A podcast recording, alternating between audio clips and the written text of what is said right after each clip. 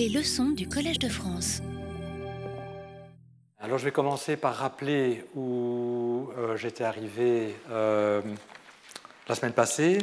Donc on a montré que la dynamique du champ de gravitation couplé à des P-formes et à des champs scalaires euh, se ramenait à la limite BKL, donc au voisinage d'une singularité de genre espace, à ce qu'on appelle des billards BKL, donc à la dynamique de billard qu'on appelle aussi billard cosmologique, puisque BKL ont fait leur analyse dans le contexte cosmologique, mais de manière plus générale, euh, c'est des billards associés aux singularités de genre euh, espace.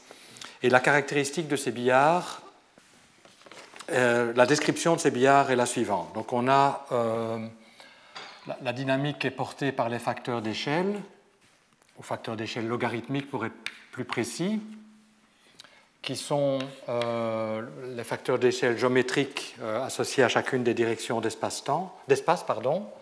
Donc j'en ai D, plus euh, les dilatons. Donc s'il y en a n, ça fait D plus n. Et puisqu'on a une description hamiltonienne, ils ont leur moment conjugué que j'ai noté pi mu. Alors, je vais introduire comme la signature de l'espace des facteurs d'échelle logarithmique, c'est la signature lorentzienne. Je vais introduire en fait grand M égale n plus d moins 1, hein, de parce qu'on est réellement à, à, m plus une dimension. Il y a une dimension de temps dans l'espace des facteurs d'échelle, et puis euh, le reste, c'est des dimensions d'espace. Alors, la dynamique, puisqu'on est en description hamiltonienne, est complètement donnée par le par l'hamiltonien, qui a la forme suivante. Donc n tilde est le, facteur, est le laps redimensionné, donc un facteur, un facteur de racine de g. Ce qui est important, c'est la densité hamiltonienne h ronde, qui comporte deux parties. La partie euh, libre, mettons les indices, euh, respectons la position des indices donc la partie cinétique, et puis on a toute une série de murs infinis de potentiel. Donc ils sont caractérisés par des formes linéaires en les facteurs d'échelle. Donc euh, il y a un certain nombre de murs, et ceci c'est une sommation sur tous les murs présents dans la théorie. Et donc euh, la fonction θ ici, c'est la fonction θ infinie, donc elle est zéro euh, lorsque l'argument est négatif, c'est-à-dire lorsque les oméga sont positifs, et elle est infinie de l'autre côté. Donc c'est des murs infinis de potentiel. Alors la, fonction quadratique ici, elle est importante. On a vu qu'elle était donnée par la somme des pi a au carré, moins 1 sur d moins 1 somme des pia le tout au carré. Et puis on a la contribution des dilatons. J'en écris qu'un ici, s'il y en a plusieurs, ben, chaque dilaton apparaît. Alors, la nature des murs et le nombre de murs va dépendre euh, du système qu'on étudie. Donc s'il n'y a, pas de P-forme, si c'est la gravitation pure, on aura ici que ce que j'ai appelé les murs de symétrie ou murs centrifuges et murs gravitationnels liés à la courbure. Si on a des P-formes, ben, chaque P-forme va apporter une collection de murs, les murs électriques et les murs magnétiques. Si un dilaton, on a vu qu'il y avait aussi euh, un, terme dans, le potentiel associé au dilaton, mais en fin de compte, euh, à la limite BKL, il ne joue pas. Et donc le, nombre de murs et la forme exacte de ces euh, formes linéaires va dépendre de la théorie. Mais dans tous les cas, quelle que soit la théorie, on obtient une dynamique qui, à la limite asymptotique BKL, est décrite par ceci. Alors, comme on a vu aussi la partie libre, donc la métrique G mu ici est une métrique plate. Donc l'espace des facteurs d'échelle est un espace de signature M1, donc un espace de Minkowski, muni de la métrique plate euh, qui est ici dans les coordonnées qu'on a adaptées, adoptées. Et euh, le mouvement est évidemment confiné dans la région où les formes linéaires oméga A de bêta sont positives. Bon, nul, c'est juste le mur. Je vais, inclure, euh, bon, c'est pas très, très important ça, euh, l'égalité.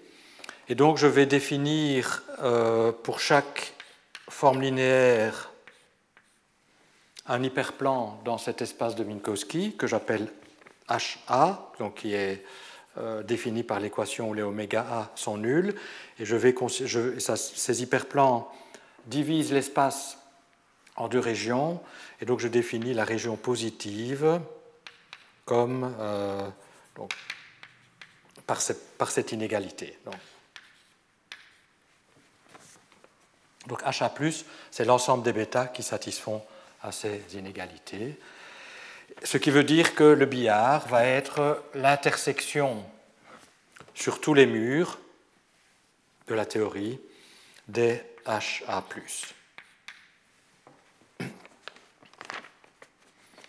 Le mouvement, est donc confiné dans euh, cette région et euh, lorsqu'on dans cette région, donc quand on n'est pas près d'un mur, le hamiltonien se réduit à ça c'est le hamiltonien d'une particule relativiste, il y a aussi la condition que h est égal à 0.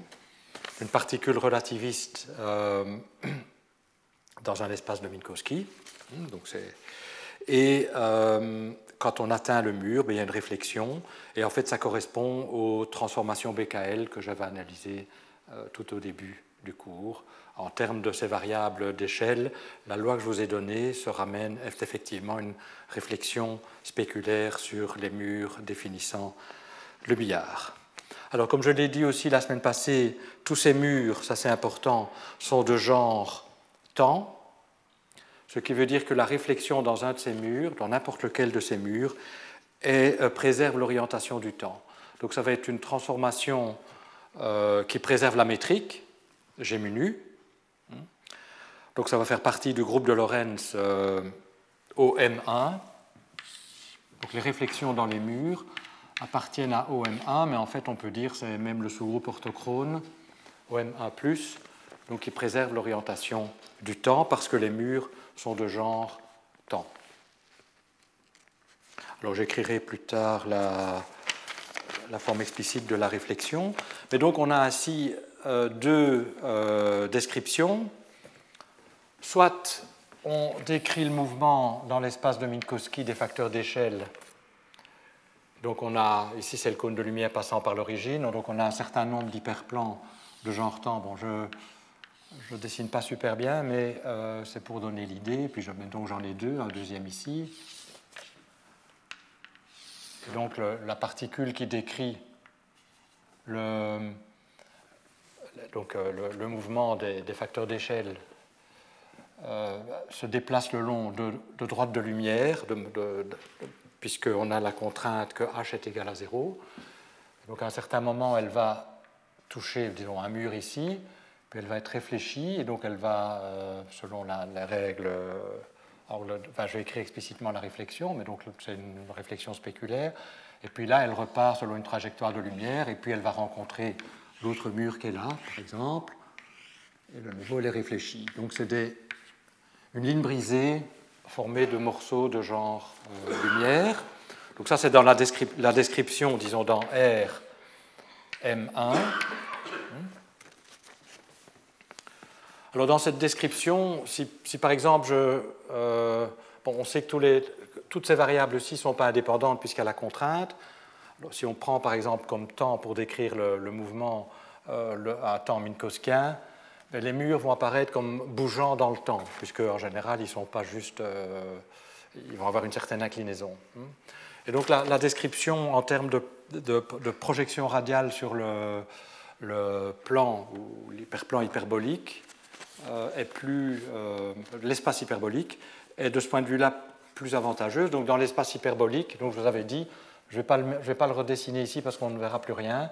Mais donc, on projette radialement, donc par l'origine, sur euh, la nappe supérieure de l'hyperboloïde unité. Et donc le, mouvement va avoir une certaine, euh, va être en fait décrit par des, arcs de géodésique. C'est-à-dire qu'on va avoir quelque chose comme ça. Donc si je dessine à deux dimensions, donc ça c'est qui correspond au cas BKL à, à, 3 plus une dimension euh, d'espace-temps. On va voir un, ça c'est l'espace hyperbolique à deux dimensions. Je, reprends, je prends la, la description de Poincaré. Je vais avoir un certain nombre de murs. Donc c'est des hyperplans hyperboliques.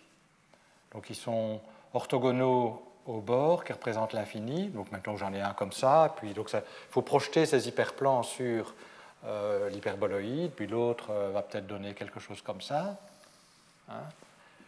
Et le, le mouvement va être représenté par des morceaux de géodésique qui sont réfléchis euh, selon la règle euh, angle d'incidence égale angle de réflexion quand on touche un mur. Alors normalement c'est des géodésiques de l'espace hyperbolique, donc ce n'est pas des, lignes droites, mais néanmoins pour donner l'idée que c'est des géodésiques, je vais dessiner le mouvement libre euh, comme une ligne droite, donc c'est pas juste, mais normalement c'est des arcs de cercle, mais ça devient compliqué à dessiner. Et puis, par contre, les angles étant bons, l'angle ici doit être égal à l'angle là. Et donc, de manière générale, voici le mouvement. Euh, le, même mouvement projeté sur le plan hyperbolique. Cette description est, plus intéressante parce que euh, les hyperplans sont fixes. On a une description, dans, cette description, les hyperplans sont fixes. On a des morceaux de géodésique. Et donc, la question, on a un billard dans le plan hyperbolique dans, euh, dont les bords sont déterminés par euh, les murs ici, projetés sur le plan hyperbolique. Alors, en, termes, la, réflexion ici, donc si j'écris les, formes linéaires sous la forme n mu bêta mu égale à 0, donc toutes les formes linéaires sont sont linéaires. Donc, c'est certains coefficients que j'ai appelés n mu fois bêta mu égale à 0. Pourquoi j'ai appelé ça n mu? Parce que c'est orthogonal à l'hyperplan euh, correspondant. Mais ce n'est pas nécessairement Donc, ce n'est pas nécessairement la normale normée ici. Je prends, les, je prends les coefficients tels qu'ils viennent des formes linéaires et du Lagrangien. Et euh, la, réflexion ben, donnée par les, dans l'hyperplan orthogonal au n mu, donc dans ces hyperplans-là, c'est simplement y mu, ou bêta mu, pardon, je ne sais pas pourquoi je va sur bêta prime mu, égale à bêta mu, moins 2 produit scalaire, si je prends des notations vectorielles, n bêta, que ce que je vais faire. Donc ça, c'est équivalent à produit scalaire de n avec bêta est égal à 0, ou ça, c'est le produit scalaire défini par grand G nu enfin plutôt l'inverse de grand G nu, sur, alors puisque ma normale n'est pas nécessairement normée, n carré, n mu. Donc ça c'est la réflexion dans, ici, mais bon, projeté, ce sera angle d'incidence égal angle de réflexion en termes de, de coordonnées de l'espace hyperbolique. Donc là c'est le point où on est arrivé la semaine passée, et donc une théorie va induire un certain nombre de murs. Et euh, je voudrais étudier aujourd'hui les propriétés de ces murs et de la région définie par ces murs. Et c'est un intérêt, euh, pour une, des raisons pour lesquelles c'est intéressant, c'est la suivante, c'est qu'en fait l'étude du mouvement géodésique dans un billard euh, hyperbolique a été beaucoup étudiée, en, en particulier propriétés chaotiques, pas chaotiques. Et on peut montrer que le mouvement sera chaotique si le volume du billard est fini et qu'il ne sera pas chaotique, euh, pardon, il sera chaotique s'il est fini, donc chaotique avec euh, une divergence euh, exponentielle des trajectoires voisines, et il ne sera pas chaotique si le volume est infini, parce que ça c'est typiquement une situation où le volume est infini. Rappelez-vous, ceci c'est l'infini. Hein. Donc donc il y a clairement un volume infini. Mais vous voyez bien qu'après un certain temps, on va se trouver dans une zone où il n'y a plus de réflexion. Et donc, euh, on va avoir juste le mouvement géodésique libre dans euh, l'espace hyperbolique. Par contre, une situation où le volume serait fini, ben, par exemple, ça, et puis enfin voilà, vous pouvez imaginer. Hein, quelque chose comme ça. C'est mal dessiné, mais ici dedans, si, le billard est déterminé comme par ça, là clairement le volume est fini, parce qu'on intègre sur un Dans ce cas-là, il est fini, et c'est même un billard compact. Et donc, dans ce cas-là, on peut démontrer qu'il y a KO, qui est le KO de BKL qu'ils avaient vu à, 4, à, 3 plus une dimension. Et le chaos résulte dans, la description en bière, de bière hyperbolique, comme ça un espace à courbure, euh, courbure constante, mais négatif surtout. il y a divergence des trajectoires. Et en plus, les murs, vous voyez, c'est euh, concave. Donc il y a aussi euh, divergence là. Donc on peut montrer, ça je ne vais pas le faire ici, mais que le critère de chaos pas chaos, c'est le que le volume soit fini ou pas fini. Euh, KO fini, euh, et euh, s'il n'est pas fini, donc s'il est infini, il n'y a pas KO. Et on est dans cette situation-là. Là, c'est facile à comprendre parce qu'après un certain temps, on trouve une sortie, si je puis dire.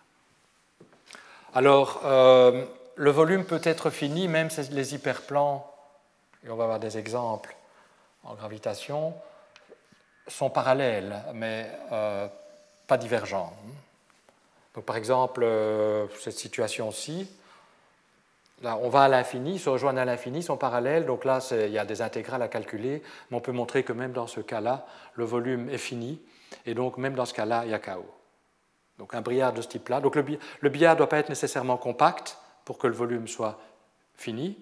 Là, il n'est pas compact, parce que ça, va à l'infini, mais euh, ça, ça se rejoint suffisamment vite à l'infini, si je puis dire, pour que le volume soit fini. Oui, donc c'est en fait une analyse assez euh, fine que BKL ont fait, mais c'est ce qu'ils appellent les petites oscillations. Si on rentre, à un moment donné, on ressort. Oui, donc il faut le faire, mais ça, a été fait. Oui, chaos si le, volume est, fini. Je dirais, si on, si on regarde juste le plan hyperbolique, c'est difficile de, parce que ça ne revient pas, c'est pas borné, donc c'est bon. Évidemment, il y, a, il y, a, plusieurs définitions de chaos possibles, mais bon, c'est vrai qu'il y a divergence des géodésiques voisines, puisque la courbure est négative, mais c'est pas nécessairement suffisant pour euh, avoir des, notions fortes de chaos. Quand le volume est fini, le, euh, on a ergodicité, on a des, tas de propriétés. C'est un.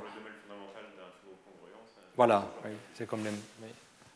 Alors, et donc la question qu'on va analyser maintenant, c'est à quoi ressemblent ces billards cosmologiques pour une théorie quelconque d'abord, et puis pour les théories de la gravitation qui nous intéressent en particulier.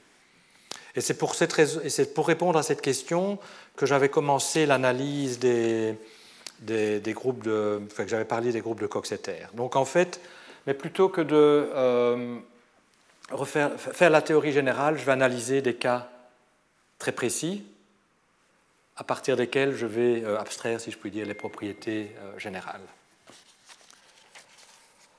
Alors, et les cas précis, je vais faire la gravitation à 3 plus une dimension, euh, la gravitation en dimension quelconque, et puis la supergravité maximale à 11 dimensions. Donc regardons d'abord à quoi ressemble le billard de la gravitation pure à 3 plus une dimension, donc le, cas historiquement étudié en premier par BKL. dans ce cas-là, on a euh, les murs de symétrie et les murs de courbure. Alors les murs de symétrie, je vais d'abord tous les écrire. Donc il faut qu'on soit de ce côté-là de. Donc je vous rappelle, hein, c'était les différences entre, entre deux euh, bêta, mais les indices, l'indice ici doit être plus petit que celui-là. Donc j'ai aussi bêta 3 moins bêta 1 positif ou nul. Donc j'ai trois murs de symétrie. Et puis j'avais les murs de courbure qui sont donnés, mais puisque je garde, tous les, je garde les facteurs parce que c'est important, la normalisation, pas, pas maintenant, mais plus tard ce sera important. Et donc au total, j'ai six murs. Mais vous voyez tout de suite, et ça c'est un concept important, que parmi ces six murs, il y en a certains qui sont superflus et que d'autres qui sont euh, dominants ou, les seuls relevants. Par exemple, il est clair que si cette inégalité-ci est satisfaite, et si cette inégalité-ci est satisfaite, celle-ci l'est automatiquement également, puisque bêta 3 moins bêta 1, c'est la somme de ça plus ça. Hein, le, le bêta 2 simplifie. En d'autres termes, ce mur-ci n'apporte rien de plus. Si on est à, du côté positif de ces deux murs, on sera automatiquement du côté positif de ce mur-là et je peux le laisser tomber. Enfin, il, est présent, mais euh, donc je ne devrais peut-être pas dire ça, mais il n'est il pas dominant, il est irrelevant pour déterminer le billard. Il est important pour d'autres choses, hein, donc euh, ne pas me faire dire ce que je n'ai pas dit. Mais en tout cas, pour déterminer le, billard BKL, il n'y a que ces deux murs de symétrie qui sont importants. Alors j'ai ensuite euh, les murs de courbure, mais vous voyez que si bêta 1 est positif et que bêta 2 est plus grand que bêta 1, ben, ceci va être automatiquement satisfait. Donc je peux écrire 2 bêta 2 en fait comme 2 bêta 1 plus 2 fois ceci, donc comme une somme de termes positifs quand ça c'est positif. Pareil pour bêta 3. Donc les seuls murs relevants, c'est ceci. Et euh, il y en a trois. Donc la première chose qu'on voit, c'est que l'espace hyperbolique caractérisant la gravitation à 3 plus une dimension, ben, je vous ai dit, hein, en fait c'est HM, donc hein, puisqu'on projette sur, on perd une dimension en projetant, donc c'est pour ça que j'ai introduit m. Donc c'est le nombre de facteurs d'échelle moins 1, il n'y a pas de dilaton, donc c'est 2. Donc on est bien dans, dans l'espace hyperbolique à deux dimensions, dans ce cas-ci, donc c'est H2.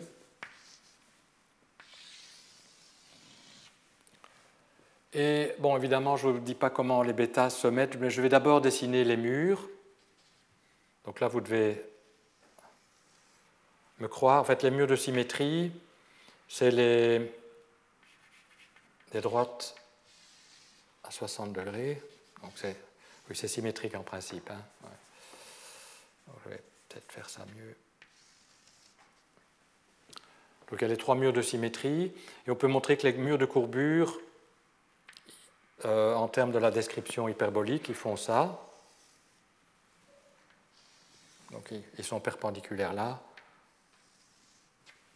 Donc les murs de courbure, ils forment ce qu'on appelle un triangle idéal, dont tous les sommets, euh, équilatéral idéal, dont tous les sommets sont euh, à l'infini.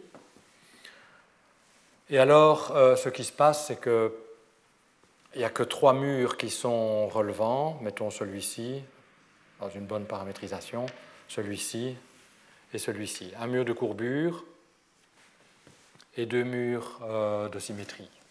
Et donc effectivement, si on est du côté positif de ce mur-ci, on sera automatiquement, et euh, du côté positif de ce mur-ci, on sera automatiquement du côté positif de ce mur-là, hein, comme on le voit, et pareil pour les mots de courbure. Hein.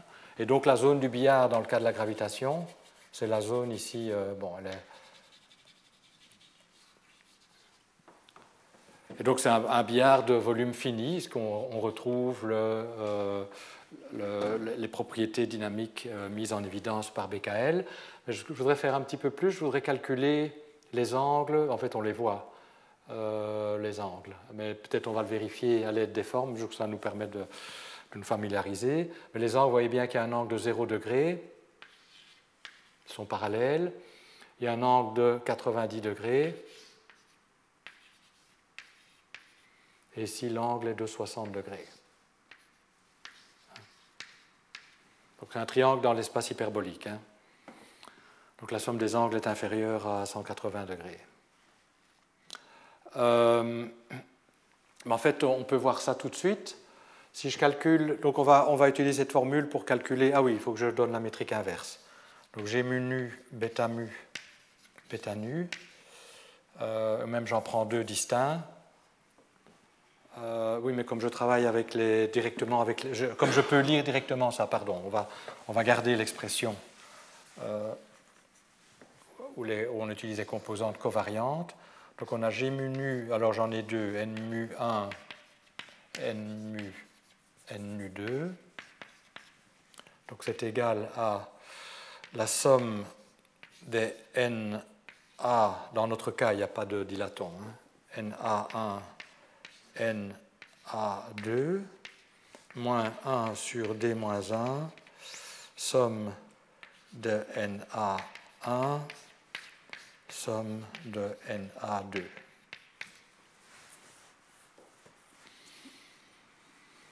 Alors on a vu que tous les murs étaient de longueur 2, on peut peut-être le vérifier. Donc euh, ici, la somme, par exemple, si je prends 2 égale à 1, donc le même mur, ici, j'ai un coefficient 1, l'autre est moins 1, donc 1 au carré moins 1 au carré c'est 1, donc je vais obtenir 2 d'ici, et la somme des coefficients fait 0, puisqu'il y en a un qui est plus, l'autre qui est moins. Donc effectivement, j'ai bien longueur 2. Donc ces murs sont de longueur 2. Bon, c'est important si on veut calculer les angles de connaître la longueur des, objets. Et ces murs-ci ici sont aussi de longueur 2. Euh, donc je vais avoir 4 ici, moins 1 demi euh, fois 4, c'est-à-dire 4 moins 2, c'est-à-dire 2. Hein. donc les murs sont de longueur 2. Et les produits scalaires, ben, les murs de symétrie ont des produits scalaires faciles à calculer parce que comme la somme des coefficients est nulle, le deuxième terme ne contribue pas, donc il faut regarder que, ça. Donc vous voyez que euh, le produit scalaire de ce mur-ci, avec ça, c'est moins, euh, moins 2 sur euh, racine de 2, racine de 2, hein, puisqu'ils sont de longueur, je vais l'écrire, donc c'est-à-dire moins 1.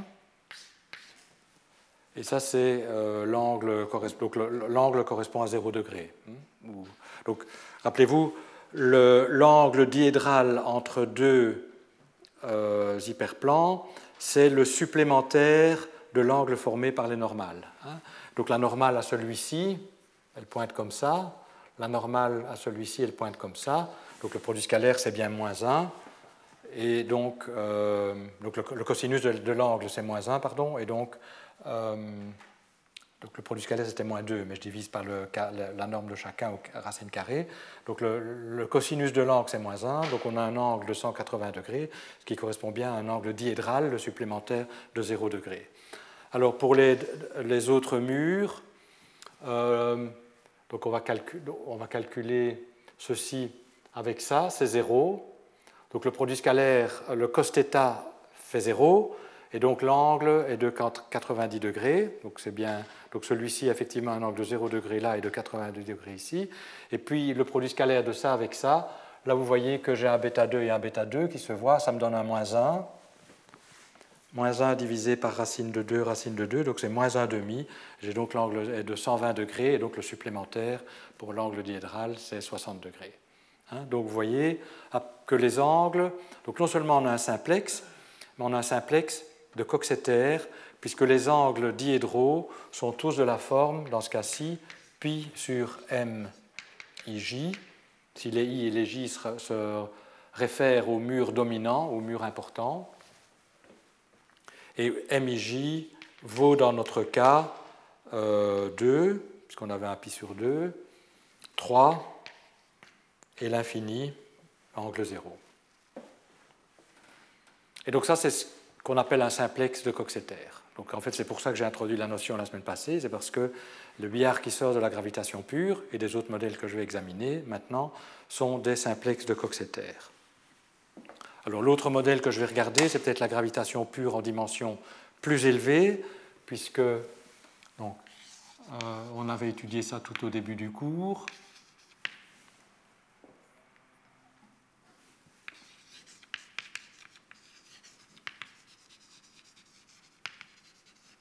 Alors, je vais tout de suite. Bon, on voit bien tout de suite que parmi les murs de symétrie, les seuls qui vont être relevants, c'est euh, lorsque j'ai deux exposants successifs.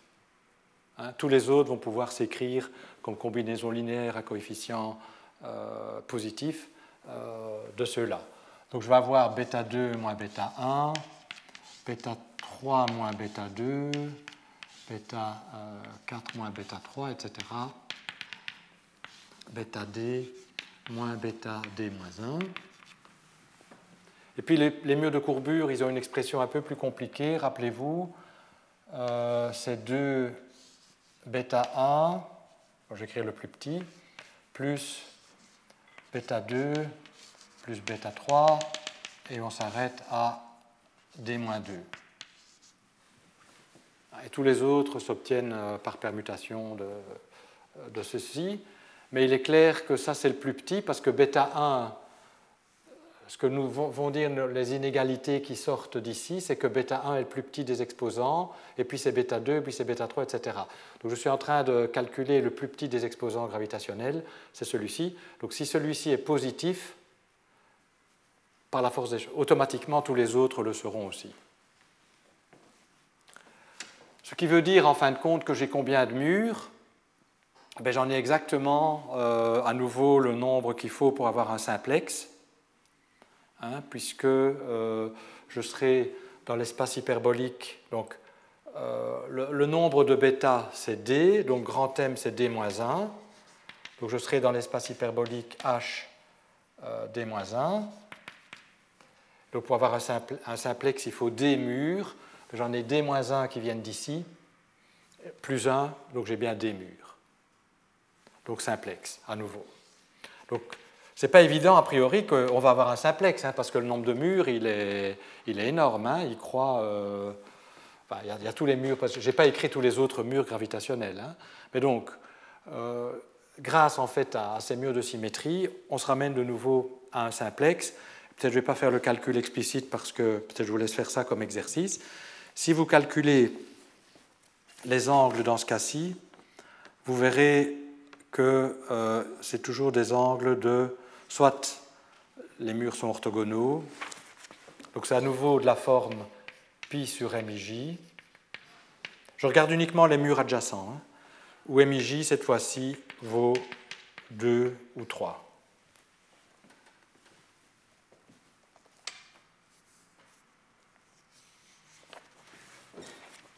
Alors peut-être je vais faire la supergravité à 11 là explicitement.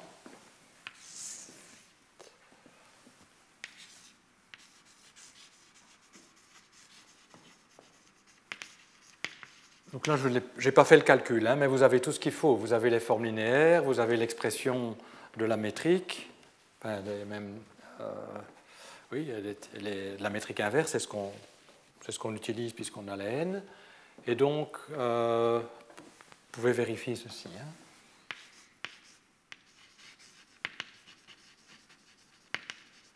Alors, dans ce cas-ci, on a les murs de symétrie. Ça, c'est toujours les mêmes. Ils viennent de la gravitation. Donc, si on a la gravitation, ils sont présents. Alors, la dimension d'espace, c'est 10. Donc, le dernier va être ceci. Donc, j'ai 9 murs.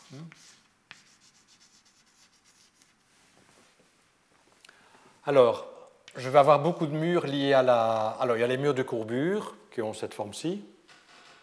Bon. Mais alors, j'ai les murs liés maintenant à la trois formes. Et la trois formes va apporter des murs électriques et des murs magnétiques. Les murs électriques, c'est la somme de trois exposants différents bêta, hein, de trois bêta différents. Donc en particulier, il y aura bêta 1 plus bêta 2 plus bêta 3. Puis je vais avoir bêta 5 plus bêta 6 plus bêta 10, par exemple, etc. Mais il est clair à nouveau que si on est du côté positif de tous les murs de symétrie, donc la, plus petite des sommes de 3 bêta, c'est bêta, distinct, c'est bêta 1 plus bêta 2 plus bêta 3, parce que celui-ci est le plus petit, puis c'est bêta 2, puis c'est bêta 3. S'ils doivent être distincts, ben, il faut d'abord prendre bêta 1, puis on prend bêta 2, parce que c'est lui qui est le plus petit parmi ceux qui restent, et puis bêta 3. Donc parmi tous les murs électriques, il y en a une flopée, hein, euh, factorielle 310, euh, euh, mais donc, donc, il y en a beaucoup, mais il n'y en a qu'un seul qui compte. Les autres sont sous-dominants. Et puis j'ai les, murs magnétiques. Eux, c'est la somme de, six exposants distincts en, dimension 10 plus 1. Et donc le plus petit des murs magnétiques, c'est celui-ci. et puis tous ceux qu'on obtient par permutation des indices, donc à nouveau une flopée, mais à nouveau ces murs sont, on peut les oublier, pourquoi? Parce que voyez bien que si ceci est positif, alors cette somme-là va être positive aussi, puisque bêta 4 plus bêta 5 plus bêta 6, c'est plus grand que bêta 1 plus bêta 2 plus bêta 3. Et donc j'ajoute quelque chose de positif à quelque chose qui est déjà positif. Donc, ces les inégalités correspondant à ces murs, donc être du côté positif de ce mur, va impliquer qu'on est automatiquement du côté positif des murs magnétiques. Donc du point de vue du BIA, les murs magnétiques n'apportent rien.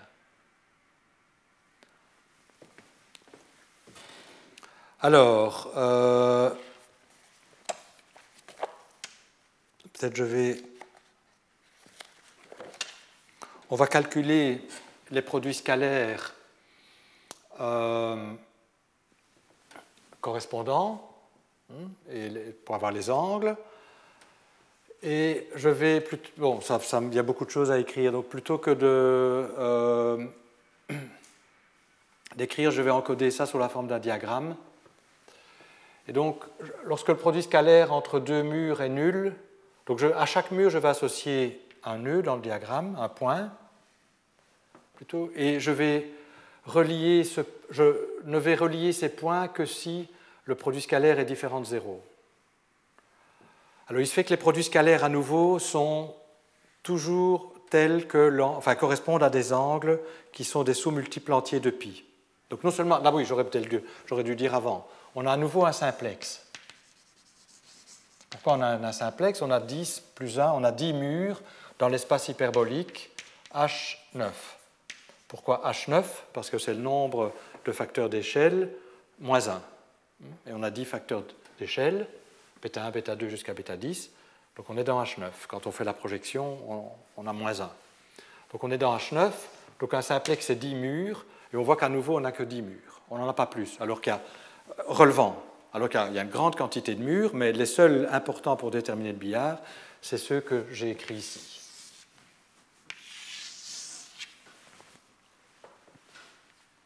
Alors il se fait que ces murs, donc on va calculer les angles diédraux correspondants, et les angles diédraux correspondants, on va, le voir, mais euh, j'anticipe, sont euh, soit égaux à pi demi, donc cosinus, le produit scalaire est nul dans ce cas-là, soit égaux, comme ici, à. Euh, donc le, cosinus θ est égal à moins 1,5. Et donc on a un angle de 120 degrés, donc un angle diédral de 60 degrés. Et je vais représenter ici les 10 murs par des points. Lorsque le produit scalaire est nul, par exemple, il est clair que si je prends bêta 10 moins bêta 9 avec bêta 2 moins bêta 1, on, a, on, a, une formule comme ça. Le D-1 maintenant, il vaut 10 1, c'est-à-dire 9, 1 sur 9. Lorsque j'ai une formule comme ça, euh, ben vous voyez bien que pour les murs de symétrie, seuls les murs de symétrie adjacents vont avoir un produit scalaire non nul. Tous les autres vont avoir un produit scalaire nul parce qu'ils ont des coefficients NA. Quand les coefficients NA1 sont nuls, NA2 euh, n'est pas. Enfin, ils ne sont jamais simultanément non nuls, sauf si j'en prends deux adjacents. Là, j'aurai bêta 3 moins bêta 2, donc il y aura mais par contre, si je prends par exemple bêta 10 moins bêta 9 et celui-ci, ben, il est clair que le coefficient de bêta 2 ici n'est pas nul, mais là il est nul. Euh, de bêta 1 ici n'est pas nul, mais là il est nul. Donc euh, ceci va être nul, et ces sommes-là sont nulles, donc ça ne contribue pas. donc il est clair que tous les produits scalaires vont être nuls, sauf lorsque j'ai deux murs adjacents, j'en ai 9, auquel cas le produit scalaire, ben, ça va être la même chose que ce qu'on a calculé à trois dimensions, puisque ça, ça ne va pas jouer. La somme des n pour les murs de symétrie est nulle. Donc on retrouve ceci.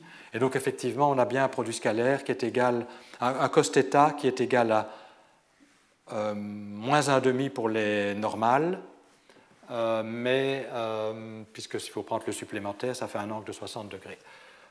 Et donc, en fait, on aura, si, si je décide de ne pas relier deux, hyper, deux points qui correspondent à des hyperplans euh, qui font un angle de, qui sont orthogonaux. Euh, je vais pas relier celui-ci à, celui. Donc je, prends les murs tels qu'ils viennent ici. Hein. Donc celui-là c'est bêta 2 moins bêta 1. Celui-ci c'est le suivant. Je vais avoir le schéma suivant. Donc là peut-être j'écris les choses explicitement. Bêta 2 moins bêta 1, bêta 3 moins bêta 2, etc. Et donc j'en ai combien? J'en ai 9. 1, 2, 3. Et donc le dernier, c'est bêta 10 moins bêta 9. Ça, c'est les murs qui viennent des, murs de symétrie. Et puis, on a encore ce mur-là dont il faut tenir compte. vous voyez que euh, donc lui, il a une somme de n qui est égale à 3. 1 plus 1 plus 1. Mais quand je prends son produit scalaire avec un mur de symétrie, comme les murs de symétrie ont une somme de n qui, fait qui est égale à 0, on peut oublier ça. On avait vu la semaine passée que les, ces murs étaient aussi de norme carrée égale à 2, comme ceci. Hein, on, avait, euh, on, avait, vu ça ici. Et donc, euh, pour calculer les produits scalaires, on va calculer ça. Et vous voyez qu'à nouveau, ben, ce mur-ci est orthogonal à ceci, parce que là j'ai un plus 1, mais là j'ai un moins 1. Là j'ai un 1 et un 1. Donc quand je fais le produit scalaire, je vais avoir moins 1 plus 1, ça fait 0, hein, en prenant cette formule-là. J'ai deux termes non nuls correspondant à ça, mais l'un vient avec le, un signe plus, l'autre avec le signe moins. Le suivant, donc c'est 0 avec ça. Le suivant, euh, j'ai bêta 3 moins bêta 2, à nouveau je vais avoir 0. Le suivant, c'est bêta 4, on va l'écrire, moins bêta 3.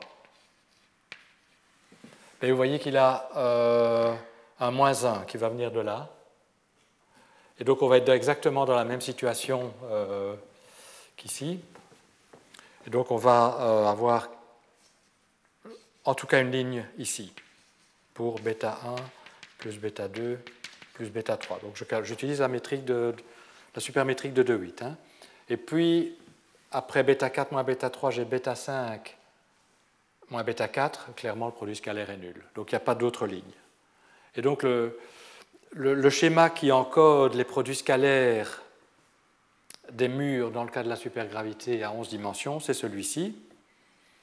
Bon, j'aurai l'occasion de dire que c'est E10 encore plus tard, euh, mais à nouveau, c'est un euh, simplex de Coxeter avec des angles de la forme pi sur mij, où i et j se réfèrent aux, différents murs, et où mij est donné dans ce cas-ci par 2 euh, quand c'est orthogonal et 3 il y a une ligne. D'accord? Voilà, donc on, voit apparaître de manière, alors là, euh, en un sens un peu inattendu, euh, des billards qui ont des propriétés assez intéressantes, puisque ce sont d'abord des simplex, et ce n'était pas du tout évident quand on compte le nombre de murs qui est présent, a priori, ce n'était pas évident qu'on devait tomber sur un simplex. Et ensuite, c'est des simplex de Coxeter, c'est-à-dire que c'est des simplex tels que les murs adjacents ont des angles diédraux qui sont des sous-multiples entiers de pi. Les entiers qui apparaissent dans ce cas-ci, c'est MIJ. Alors il se fait que pour toutes les théories de la supergravité, on a le même phénomène. On a chaque fois euh, un simplex de Coxeter qui apparaît quand on calcule le billard cosmologique qui contrôle la dynamique à la limite euh, BKL. Et à nouveau, c'est peut-être plus spectaculaire quand il y a des dilatons présents, parce que les couplages aux dilatons, euh, a priori, ça peut prendre n'importe quelle valeur. ces valeurs sont fixées par la supersymétrie, mais si on oublie euh, ça peut prendre n'importe quelle valeur, mais on voit que et donc on a des angles qui vont dépendre de paramètres, les couplages au dilaton. Et il se fait que ces couplages au dilaton ont toujours la valeur qu'il faut pour avoir un simplex de Coxeter. Donc en d'autres termes, si je prends le même Lagrangien et que j'oublie la supersymétrie et que je commence à changer les couplages au dilaton, euh, ben, je n'ai plus un simplex de Coxeter. Et de même ici, si je couple, peut-être je peux le dire, si je prends la gravitation à d plus une dimension et que je la couple à, une trois forme, c'est uniquement lorsque la dimension d'espace-temps est 11, donc d 10, que j'obtiens un simplex de Coxeter. Dans toute autre dimension, ce n'est pas un simplex de Coxeter. On peut calculer le billard. On aura un billard d'ailleurs de volume fini, mais les angles vont être euh, un peu n'importe quoi, si je puis dire. Donc c'est uniquement à 11 dimensions qu'une trois forme couplée à la euh, gravitation donne un simplex de Coxeter. Bien. Alors ça, c'est ce que je voulais dire sur euh,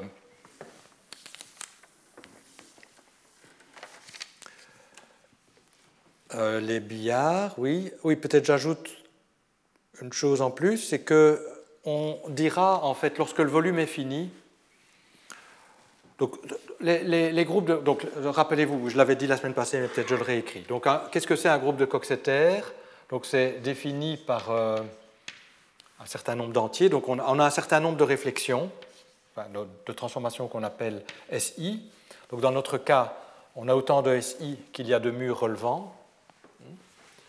Donc clairement, les SI obéissent à la relation carré fait 1. Et puis, euh, les, les, murs adjacents font un angle qui est un sous-multiple entier de pi, caractérisé par ces euh, MIJ. Et là, on a dès lors que SI à la puissance MIJ est égal à 1. Pourquoi? Parce que le produit SI fait une rotation d'angle 2π sur MIJ. Et si je fais MIJ fois cette rotation, je retombe euh, sur... Euh, si je tourne... Euh, si je fais plusieurs fois... Si je fais le produit ici de ces deux des réflexions là et là, ça va être une rotation de 120 degrés.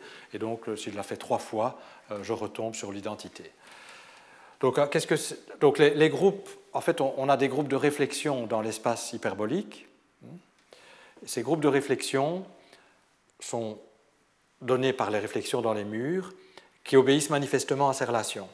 Alors on peut assez facilement vérifier que ce sont les seules relations auxquelles ces transformations euh, obéissent, et dès lors, ces groupes sont des groupes de Coxeter. Donc qu'est-ce que c'est qu'un groupe de Coxeter C'est un groupe engendré par un certain nombre d'éléments qu'on appelle SI, soumis uniquement aux relations que le carré fait 1, et que le, se donne aussi des entiers, MIJ, euh, et, soumis aussi à la condition que le produit SI et J à la puissance MIJ donne 1 et à rien d'autre.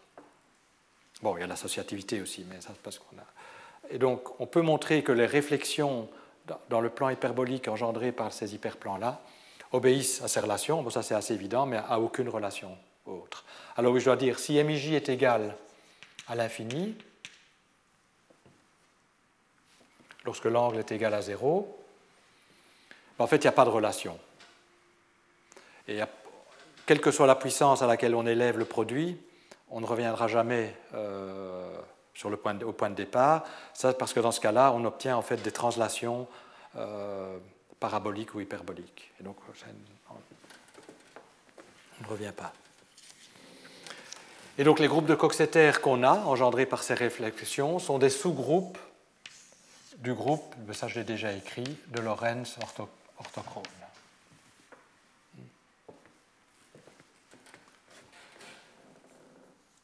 Alors,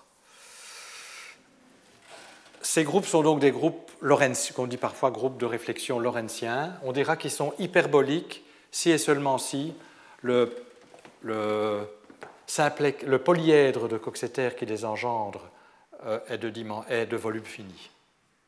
Donc, pour la gravitation pure, c'est le cas. Pour la supergravité, je n'ai pas fait le calcul, mais on peut démontrer que c'est le cas. Donc, ce sont des groupes euh, de Coxeter hyperboliques. Euh, pour la gravitation à D plus une dimension, justement, je, vais en parler plus tard. On va voir que c'est vrai jusqu'à un certain nombre de dimensions mais je voulais euh, peut-être oui, vous dire, en fait, les, groupes de Coxeter hyperboliques, définis par des simplexes, comme ici, c'est des structures assez exceptionnelles. Et on peut démontrer, oui, on appelle le rang du groupe de Coxeter le nombre de réflexions, donc le nombre de murs. Donc c'est l'espace hyperbolique plus 1, puisqu'on a des simplexes dans notre cas. Et donc, euh, on peut démontrer qu'il n'y a pas de groupe de Coxeter hyperbolique, défini par des simplexes, euh, de rang euh, strictement plus grand que 10. Et en rang 10, il n'y en a que 3, qui sont, je vais dessiner, qui sont ceux-ci, justement qu'on appelle le 10. Donc je vais peut-être. Je vais les écrire tous les trois. Donc à, nouveau, on a donc le, ici c'est le c'est le graphe de Coxeter. Alors le graphe de Coxeter, ben, il se dessine comme celui. En fait, ça c'était déjà ce que j'avais fait là.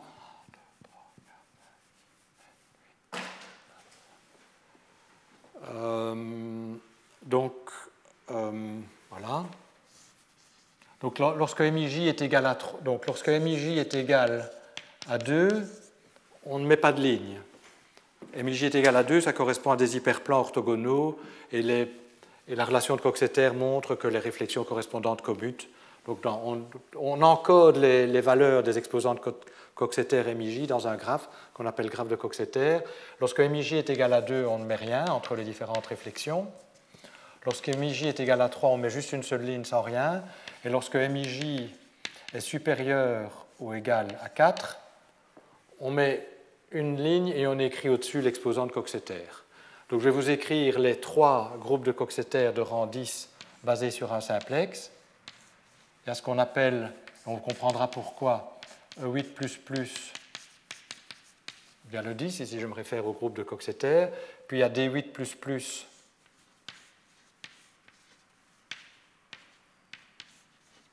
euh, il ne faut pas que je me...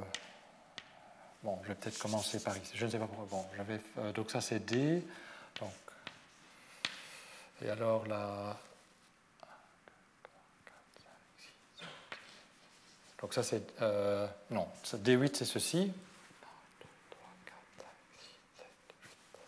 Et donc on, on met la racine. Voilà. Il y a celui-ci qui est D8 qu'on appelle parfois aussi DE10. Et il y a encore euh, B8. Alors, je vais d'abord faire B8.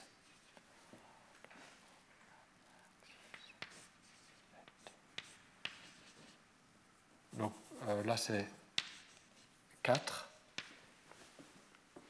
Donc, euh, tous les exposants de Coxeter sont non nuls, un non égaux à 2 sont égaux à 3, sauf celui-ci qui est égal à 4.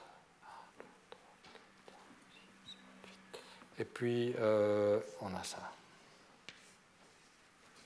Donc ça, c'est ce qu'on appelle B8 pour des raisons que vous comprendrez euh, plus tard, soit aujourd'hui, soit la prochaine fois, qui est aussi noté BE10. Mais donc, ça, les, mathématiciens ont étudié les groupes de Coxeter hyperboliques.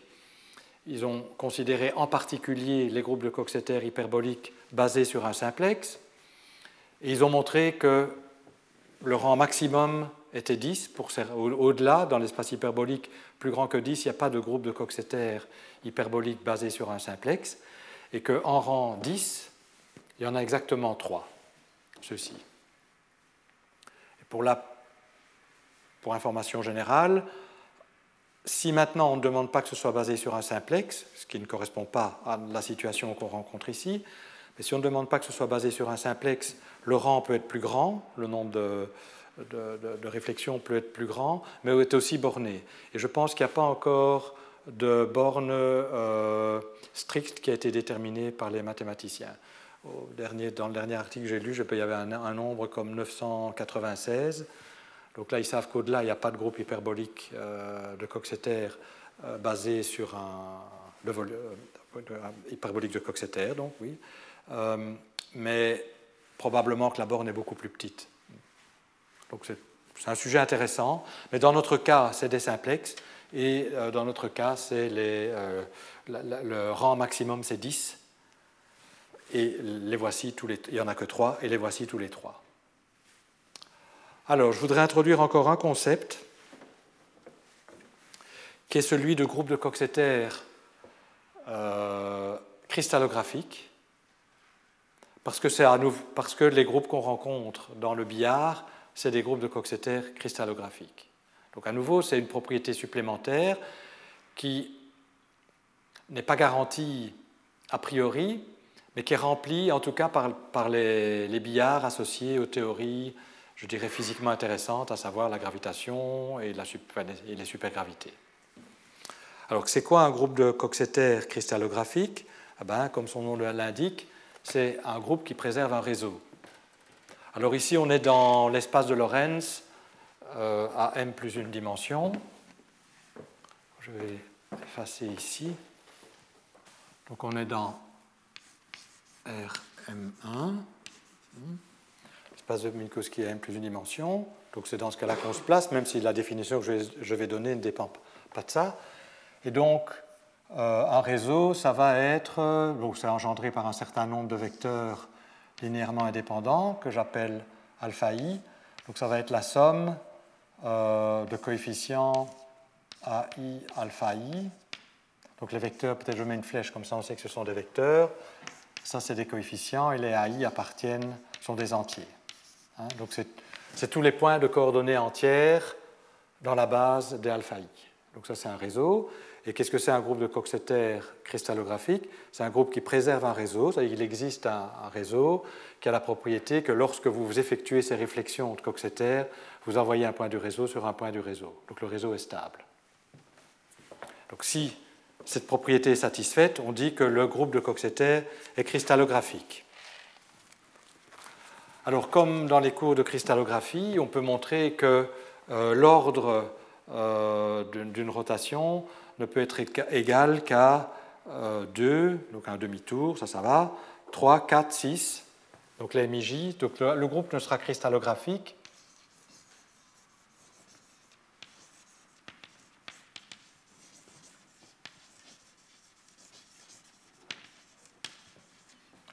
ah ben, il y a deux conditions qui doivent être remplies. MIJ ne peut pas être n'importe quel entier, donc pour i différent de j, hein, bien sûr. Euh, ça appartient à deux à l'ensemble suivant. Donc ça, c'est l'ordre des rotations possibles. Bon, Puisqu'on est dans l'espace hyperbolique, on peut aussi autoriser l'infini. Donc ça, c'est une première condition. Et la deuxième condition, donc si on trace le graphe de, le Coxeter, hein, donc les règles, c'est euh, chaque réflexion, à chaque réflexion on associe un point, et on, rejoint, on lit euh, deux points si le MIJ correspondant est euh, supérieur ou égal à 3. Dans le cas où c'est 3, on n'écrit rien comme nombre, c'est la valeur par défaut. Et dans le cas où c'est supérieur ou égal à 4, on écrit explicitement le nombre. Donc on a des règles pour tracer le graphe de, Coxeter.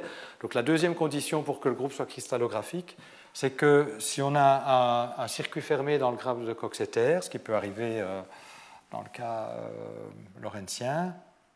Donc, je vais, le dire en mots. Donc, il y a une condition sur les circuits fermés que je vais. La condition est la suivante c'est que pour tout circuit fermé dans le graphe de Coxeter, le nombre d'arêtes égal à 4 doit être pair et le nombre d'arêtes égal à 6 doit être aussi pair. Donc 0, 2, etc. On va voir tout de suite pourquoi. Et donc une fois que ces conditions sont remplies, comment on construit le réseau qui est préservé? Donc ce qu'on se donne, c'est le groupe de Coxeter. Hein. donc c'est les, les, plans et les réflexions dans ce plan. Donc les SI, elles ont un certain hyperplan. Alors on, je vais appeler EI les vecteurs orthogonaux aux hyperplans euh, de norme 1. Et on va voir que le réseau qui est préservé par le groupe de Coxeter ce n'est pas le réseau euh, associé au EI, c'est un réseau un peu qu'il faut construire, que je vais construire maintenant.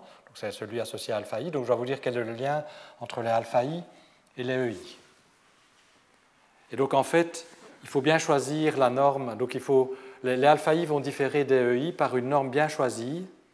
Et c'est en ajustant cette norme qu'on va construire un réseau qui est préservé par toutes les réflexions de Coxeter.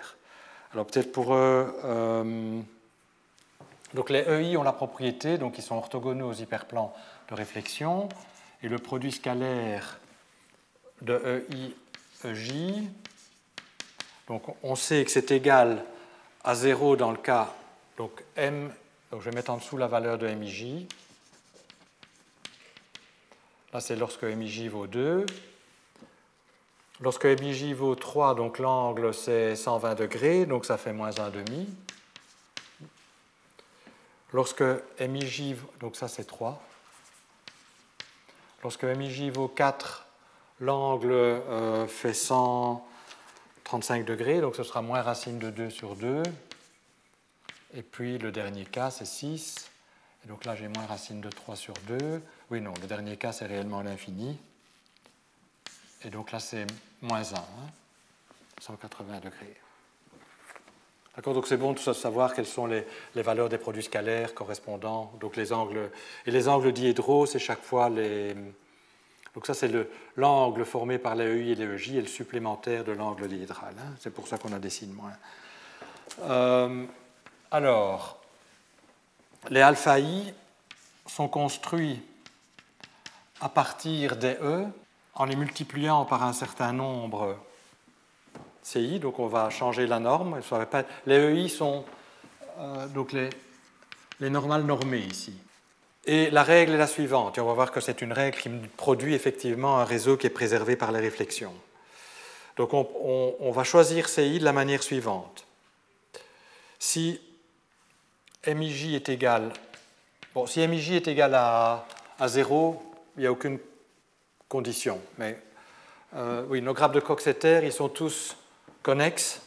Et pourquoi ils sont connexes? Parce que s'ils si, séparaient en deux morceaux, ça voudrait dire que tous les vecteurs, toutes les, tous les angles ici, euh, donc si je calcule l'angle entre deux vecteurs euh, orthogonaux aux hyperplans, tous les vecteurs ici sont orthogonaux à tous les vecteurs ici, s'il n'y avait pas de ligne. Et du coup, toutes les réflexions commutent. Donc le groupe de Coxeter serait le produit direct de deux, de deux groupes. Donc on va supposer que le, les graphes sont connexes, sinon il faut. Enfin, c'est pas compliqué à gérer si c'est pas connexe, mais alors il y a, un arbitraire supplémentaire. Euh, alors la règle est la suivante donc si MIJ est égal à 3, on prend CI est égal à CJ.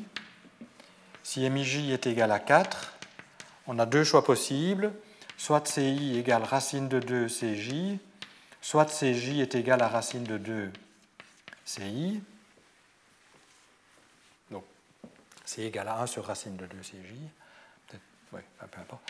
Si MJ est égal à 6, alors CI est égal à racine. On peut soit prendre CI égale à racine de 3 CJ ou CI égale à 1 sur racine de 3 CJ. Il y a deux choix possibles à nouveau. Et lorsque MJ est égal à l'infini, il y a en fait deux choix possibles, mais euh, celui qu'on prend, que je vais prendre en tout cas, c'est CI égale à CJ. Celui-là n'est pas. Euh, celui-là est toujours possible. Il, peut y en avoir d'autres, mais. Euh, alors, vous voyez, la condition sur les circuits fermés, c'est qu'évidemment, il faut revenir avec, le même vecteur, avec la même norme du vecteur lorsque on fait un tour. Alors, lorsque MJ est égal à 4 ou est égal à 6, vous voyez qu'on change la norme, mais comme il faut revenir à la même norme de départ, on ne peut avoir qu'un nombre de fois. il faut faire ça à un nombre de flip-flop, flip-flop euh, qui est pair. Sinon, on va revenir avec, au retour, une puissance de racine des deux qui est non triviale euh, comme nouvelle longueur. Donc, c'est pour ça en a cette condition-ci. Alors pourquoi on prend ces racines de 2 et ces racines de 3 Ça vient des produits scalaires et regardons l'action d'une réflexion. Donc là, donc en fait, la, réflexion agissant sur le vecteur EI, mais ça c'est la formule que je vous ai donnée, c'est EI, pardon, SJ, calculons SI, pardon, agissant sur EJ. Donc du coup c'est EJ moins 2 EI, EJ, donc ceux-là sont normés. Hein. on les a pris la norme égale à 1 fois EI. Alors je vais calculer, je vais vous montrer. Bon, en général, ceci, ça ne va pas être des entiers, donc euh, le réseau engendré par les E n'est pas nécessairement préservé par le groupe de Coxeter parce que euh, on a des produits scalaires, euh, ben, vous voyez, ces produits scalaires ne sont pas des entiers. Donc le coefficient ici n'est pas entier en général. Hein. dès le moment où j'ai ceci comme produit scalaire, les coefficients-là ne sont pas entiers. Donc le réseau engendré par les E n'est pas préservé, mais celui engendré par les alpha, avec cette règle-ci, on va voir qu'il est préservé. Donc calculons l'image par une réflexion de alpha j. Alors c'est alpha j, c'est une transformation linéaire, hein, donc ça c'est facile, c'est 2, donc il faut remplacer EJ par alpha j.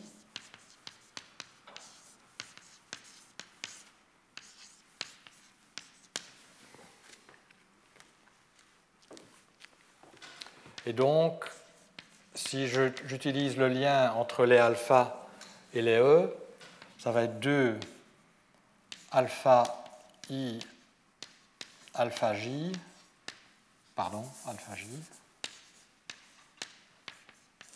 donc ça, ça va me donner 1 euh, sur ci. Et là, je vais aussi avoir un 1 sur ci. donc ça me donne le produit scalaire alpha i fois alpha i. puisque les E se norment 1. Donc les E, c'est euh, alpha i sur racine de euh, carré de alpha i fois alpha i. Donc quand je remplace ces E ici, j'en ai deux, donc la racine carrée disparaît, j'ai ça. Et donc vous voyez que, donc ça on va donner un nom à ça, donc c'est alpha j moins a, alors je dois toujours IJ alpha I, où AIJ c'est égal donc à 2 produits scalaires alpha i alpha j divisé par alpha i alpha i. Donc ça c'est le produit scalaire calculé avec la, métrique euh, qui vient de, de, Lorentz, hein. donc la, métrique, la supermétrique de De Witt. Euh, c'est alpha i. Et je prétends que alors le groupe sera préservera le réseau engendré par les alphas si et seulement si les nombres ici sont des entiers. Parce qu'alors, effectivement, l'image d'un alpha, c'est une combinaison linéaire à coefficient entier des alphas. Hein. je prétends qu'avec les choix que j'ai faits là, et on peut, on peut vérifier qu'il n'y avait pas d'autres possibilités, les nombres qui sont les coefficients ici, donc les A, les A et J, sont des entiers.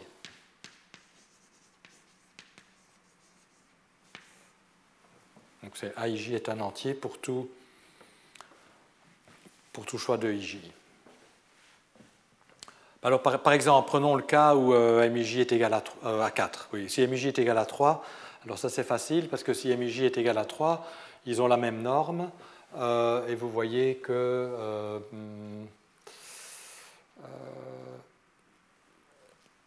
donc alpha i fois alpha j est égal le produit scalaire, donc on peut, les prendre égaux à, EI. Le produit scalaire fait moins 1,5, mais j'ai un 2 qui est là. Euh, et euh, ici, j'ai un moins 1,5, donc ça, marche. Hein. donc finalement, c'est même 2, je pense.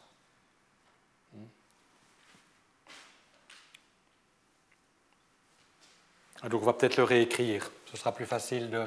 Donc ça c'est 2 EI fois EJ je vais le réécrire en termes d'E, parce que ceux-là, c'est ceux-là que j'ai écrit là, sinon on va cafouiller. Fois, euh, alors ici j'ai un, CI, euh, j'ai un CI CJ sur CI carré, donc j'ai fois le produit CI sur CJ, ou CJ sur CI, pardon. donc vous voyez qu'effectivement, si le produit scalaire EI fois EJ est égal à moins 1,5, qui correspond à ce cas-ci, ceux-ci sont égaux, donc j'ai moins 1,5 fois 2, c'est moins 1. Donc c'est bien entier. Si euh, MIJ est égal à 4, le produit scalaire EI fois EJ, c'est moins racine de 2 sur 2. Mais vous voyez que le rapport de CJ sur CI sera soit, soit égal à racine de 2, soit 1 sur racine de 2. Mais dans tous les cas, le racine de 2 disparaîtra. Ça remplacé par 2 enfin, ça sera racine de 2 sur 2, donc ça va, être remplacé par 2, donc ça fera un entier. Hein. Je vous laisse vérifier enfin, toutes les combinaisons, ce n'est pas très compliqué. Hein. Mais donc vous vérifiez qu'avec ces règles-là, sachant que les produits scalaires sont donnés par ça, dans tous les cas, on obtient des entiers. Et en fait, on appelle ces entiers les entiers de Cartan.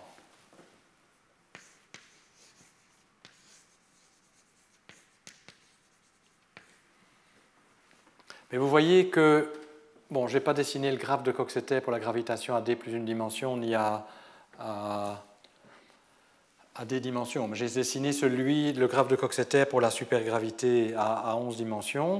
Vous voyez que c'est un groupe cristallographique, puisque les MJ sont égaux à 2 ou 3.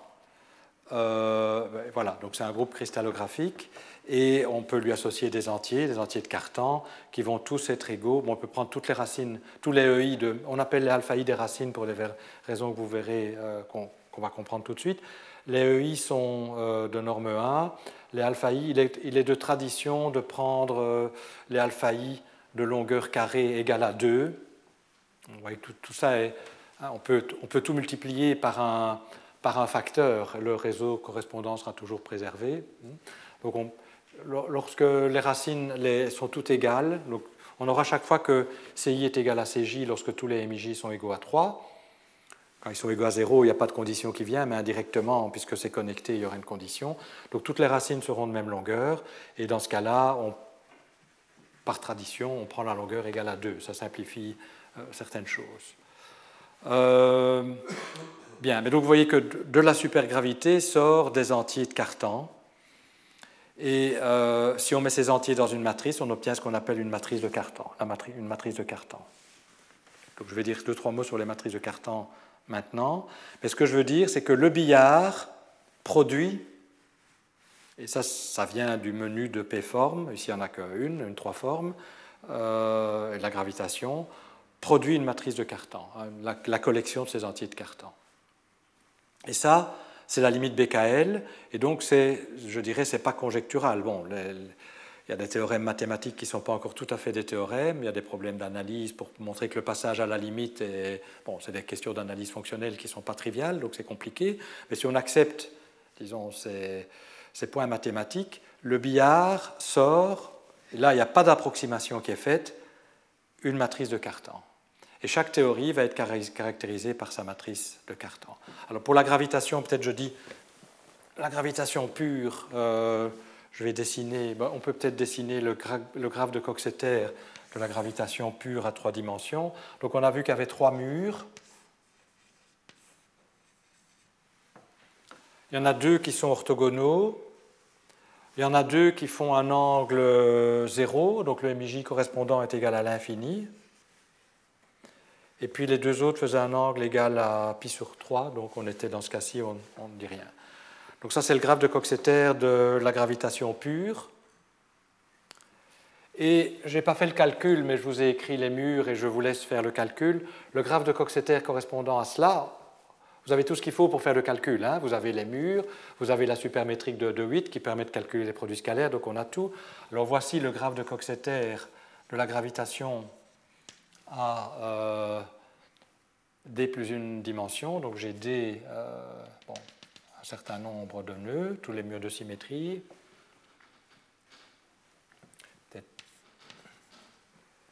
Et puis, euh, attendez, je vais, on a ce qu'on appelle la racine. on a ça. Donc là, il y a une boucle. Ceci. Donc ça, c'est le graphe de Coxeter qui correspond à la gravitation pure à deux dimensions. Et donc, c'est ce qu'on appelle AD moins 2 plus plus. Pour des raisons que je vais expliquer. Mais si vous regardez ce graphe de Coxeter, et vous regardez la liste des graphes de Coxeter hyperboliques basés sur un simplex à 10 dimensions, vous ne voyez pas celui-là. Donc en particulier, A8 n'est pas ici. Hein, le, A8 s'obtient en prenant 8 euh, ici, 9, 10. Et donc ça veut dire que le graphe de Coxeter associé à la gravitation a 9 euh, dimensions spatiales euh, n'est pas hyperbolique. Et, vous vous rappelez, je vous avais dit que le chaos disparaissait dans l'analyse BKL quand on arrivait à cette dimension-là. Si vous regardez maintenant les graphes de Coxeter de ce type-ci de rang plus petit, par exemple celui-là, celui-ci peut être vu comme la limite de celui-là quand euh, la, boucle ici, enfin le, ceci doit être vu comme la, vous pouvez voir ça comme la limite de la boucle. du, oui. Euh, donc ça c'est un peu dégénéré, mais à, cinq dimensions, à une dimension d'espace supplémentaire, vous aurez euh, quelque chose comme ça. Vous voyez, si, ce nœud-ci devient celui-là, les deux branches-là euh, collapsent et donnent un infini. Donc on peut voir ça comme la limite de ceci, mais avec un nœud de moins, et enfin, bon, ça peut. Euh, j'en ai un de trop. Euh, oui, c'est vrai. Donc, donc on va faire celui d'en dessous, pardon, effectivement. Donc,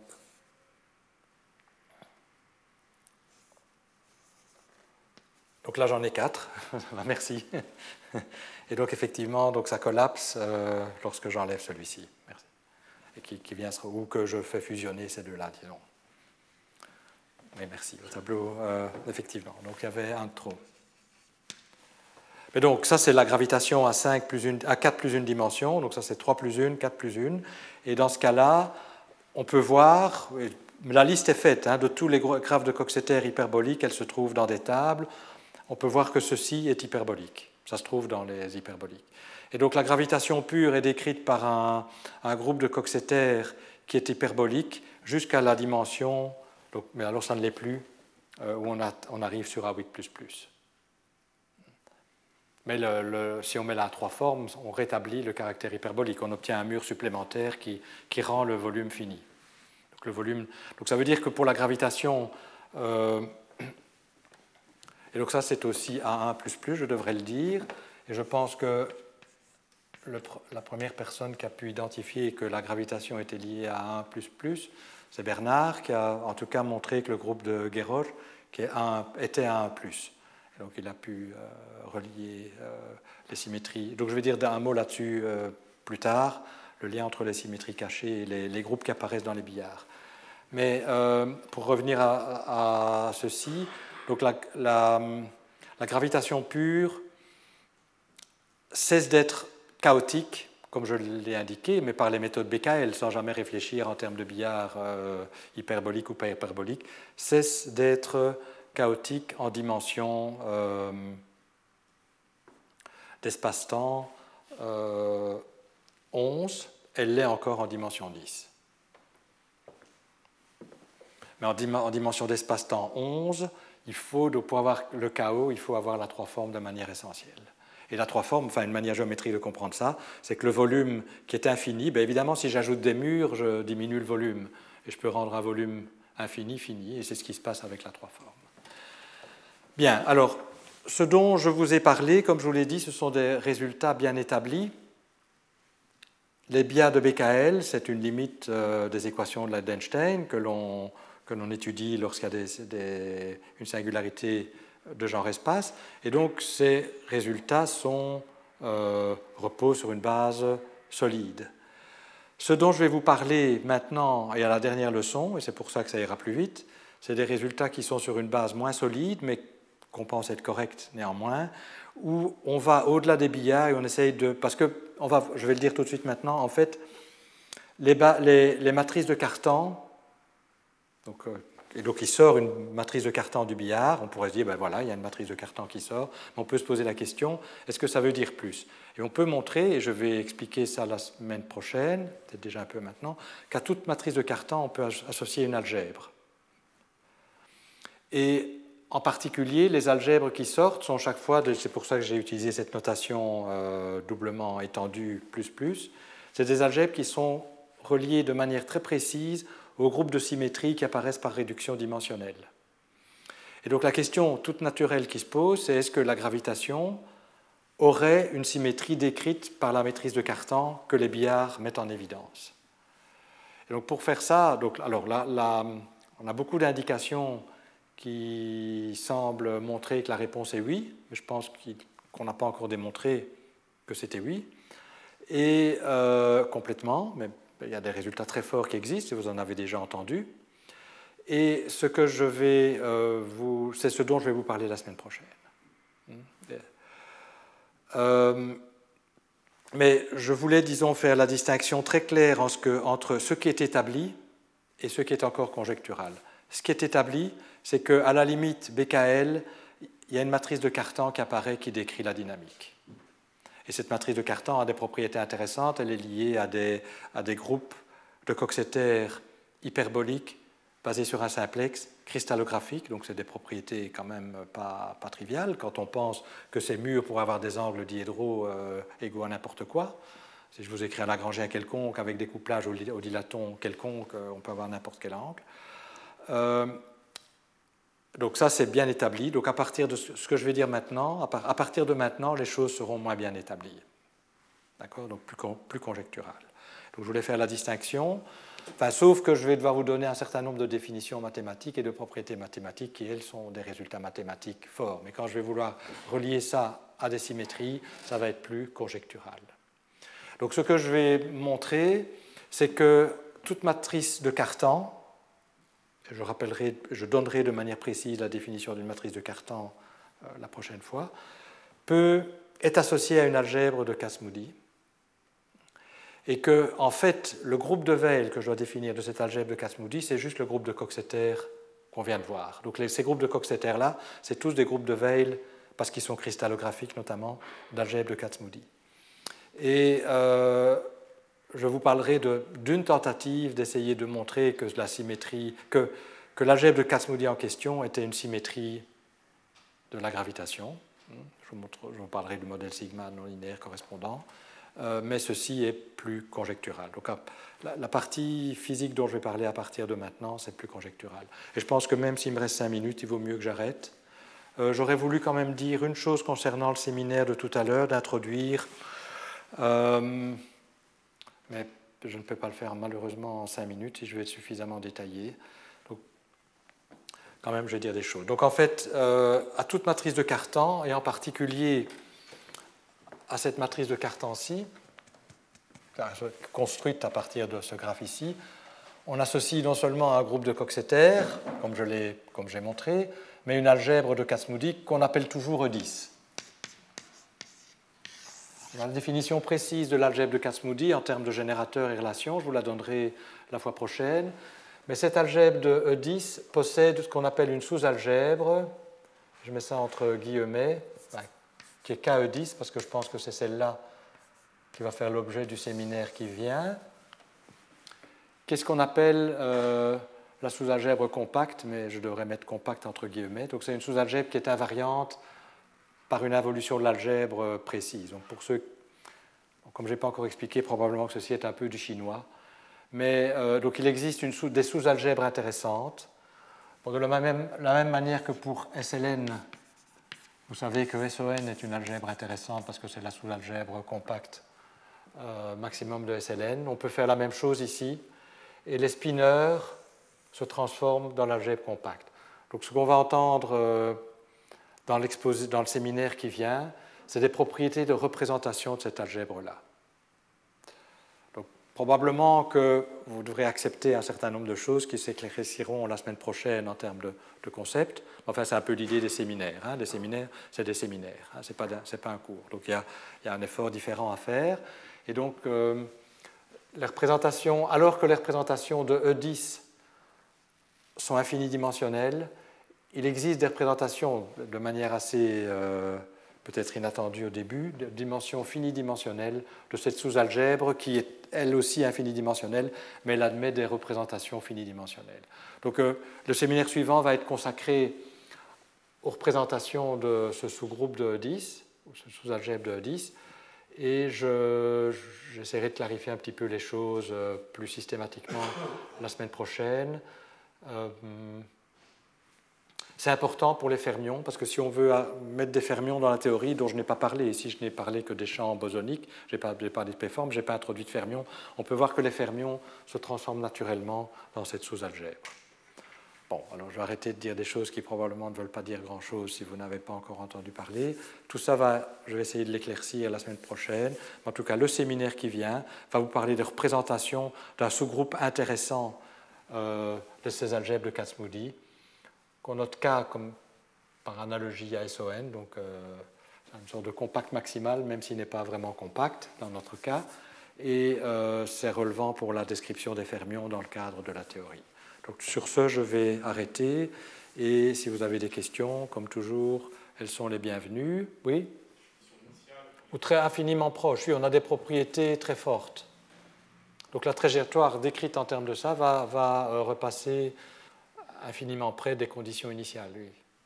Donc on a ce genre de propriété chaotique. Hein. Donc je pense que techniquement, je pense que les, billards euh, hyperboliques dans un volume fini sont des flots de Anosov et on a ce genre de propriété. Au moins ça. Oui. Donc la réponse est oui.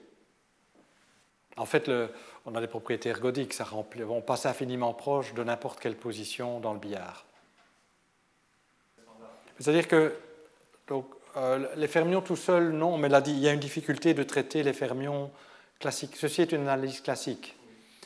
Et donc les fermions classiques, c'est un peu compliqué à traiter, donc c'est des nombres qui anticommutent, etc. Donc la, réponse est que si on les traite comme des champs classiques, de ces nombres, et qu'on regarde, ils ne contribuent pas euh, à, des murs. Donc il y, a, il y, a, une analyse qui a été faite par Belinsky et Kalatnikov, par exemple, d'Irak couplé à la gravitation, où Dirac est, traité comme un champ, comme un champ complexe, hein, euh, donc classiquement. Euh, pardon? Pas de Grassmann, non. Oui, parce que c'est compliqué. Quand alors, euh, mais même Grassmann, c'est une limite classique. donc, si c'est Grassmann, on peut dire oui, mais la partie, comment on appelle, il y a soul et body, le corps, ne voit pas les fermions de toute façon, et donc c'est décrit par ceci. Ça, va uniquement être dans, l'âme, je ne sais pas. ou alors l'autre description qu'eux avaient adaptée, c'était, on peut imaginer peut-être une sorte de qu'on peut décrire des, condensats, des, des psy, psy, psy en termes de, de champ classique. Mais dans ce cas-là, il montre que l'analyse, que ça, ça, ne contribue pas à des murs, mais ça change le fait que la vitesse de la particule est égale à la vitesse de la lumière. Et donc ça revient. Alors dans ce cas-là, on peut, ça peut éliminer le chaos. Parce que comme on ne va plus à la vitesse de la lumière, il y a des murs qui, se déplacent et on peut ne pas aller assez vite pour les rattraper. Dans cette description. Euh, mais je dirais que c'est une description, c'est un peu délicat parce que c'est difficile de traiter les fermions classiquement. Oui, oui, donc j'ai des P-formes, donc les informes euh, contribuent leur mur. Et on peut montrer que pour les murs, et uniquement pour les murs, que ce soit des champs de jauge abéliens ou non abéliens, c'est la même chose. Alors, parce que la limite BKL est réellement une, limite qui élimine beaucoup d'informations. Hein. Elle ne garde que les murs. En fait, on va voir que ça, veut dire qu'elle ne garde en termes d'algèbre de Kasmoudi que les racines simples. Euh, donc dans ce cas-là, les couplages non abéliens ou les, euh, les couplages de Chern-Simons ne jouent pas pour les murs. Mais si on veut reconstruire la voir s'il y a plus que simplement les murs, mais qu'il y a réellement une symétrie, alors là c'est crucial d'avoir les bons coefficients pour les couplages de Chern-Simons, etc. Mais ça, j'en ai pas encore parlé. Et donc du point de vue BKL, euh, Young-Mills, euh, ou électromagnétisme, électromagnétisme avec Chern-Simons, etc. Tout ça, à, la limite, BKL, c'est la même chose. S'il n'y a pas d'autres questions, ben, euh, on va arrêter ici. On fait une pause d'une demi-heure. Donc, dans une demi-heure, on a euh, un séminaire par Axel Kleinschmidt, par Zoom, comme les, deux semaines précédentes, qui va parler de, des représentations du sous-groupe ou la sous-algèbre K de, ces algèbres de Kasmoudi. Voilà, merci. Retrouvez tous les contenus du Collège de France sur www.colège-2-france.fr.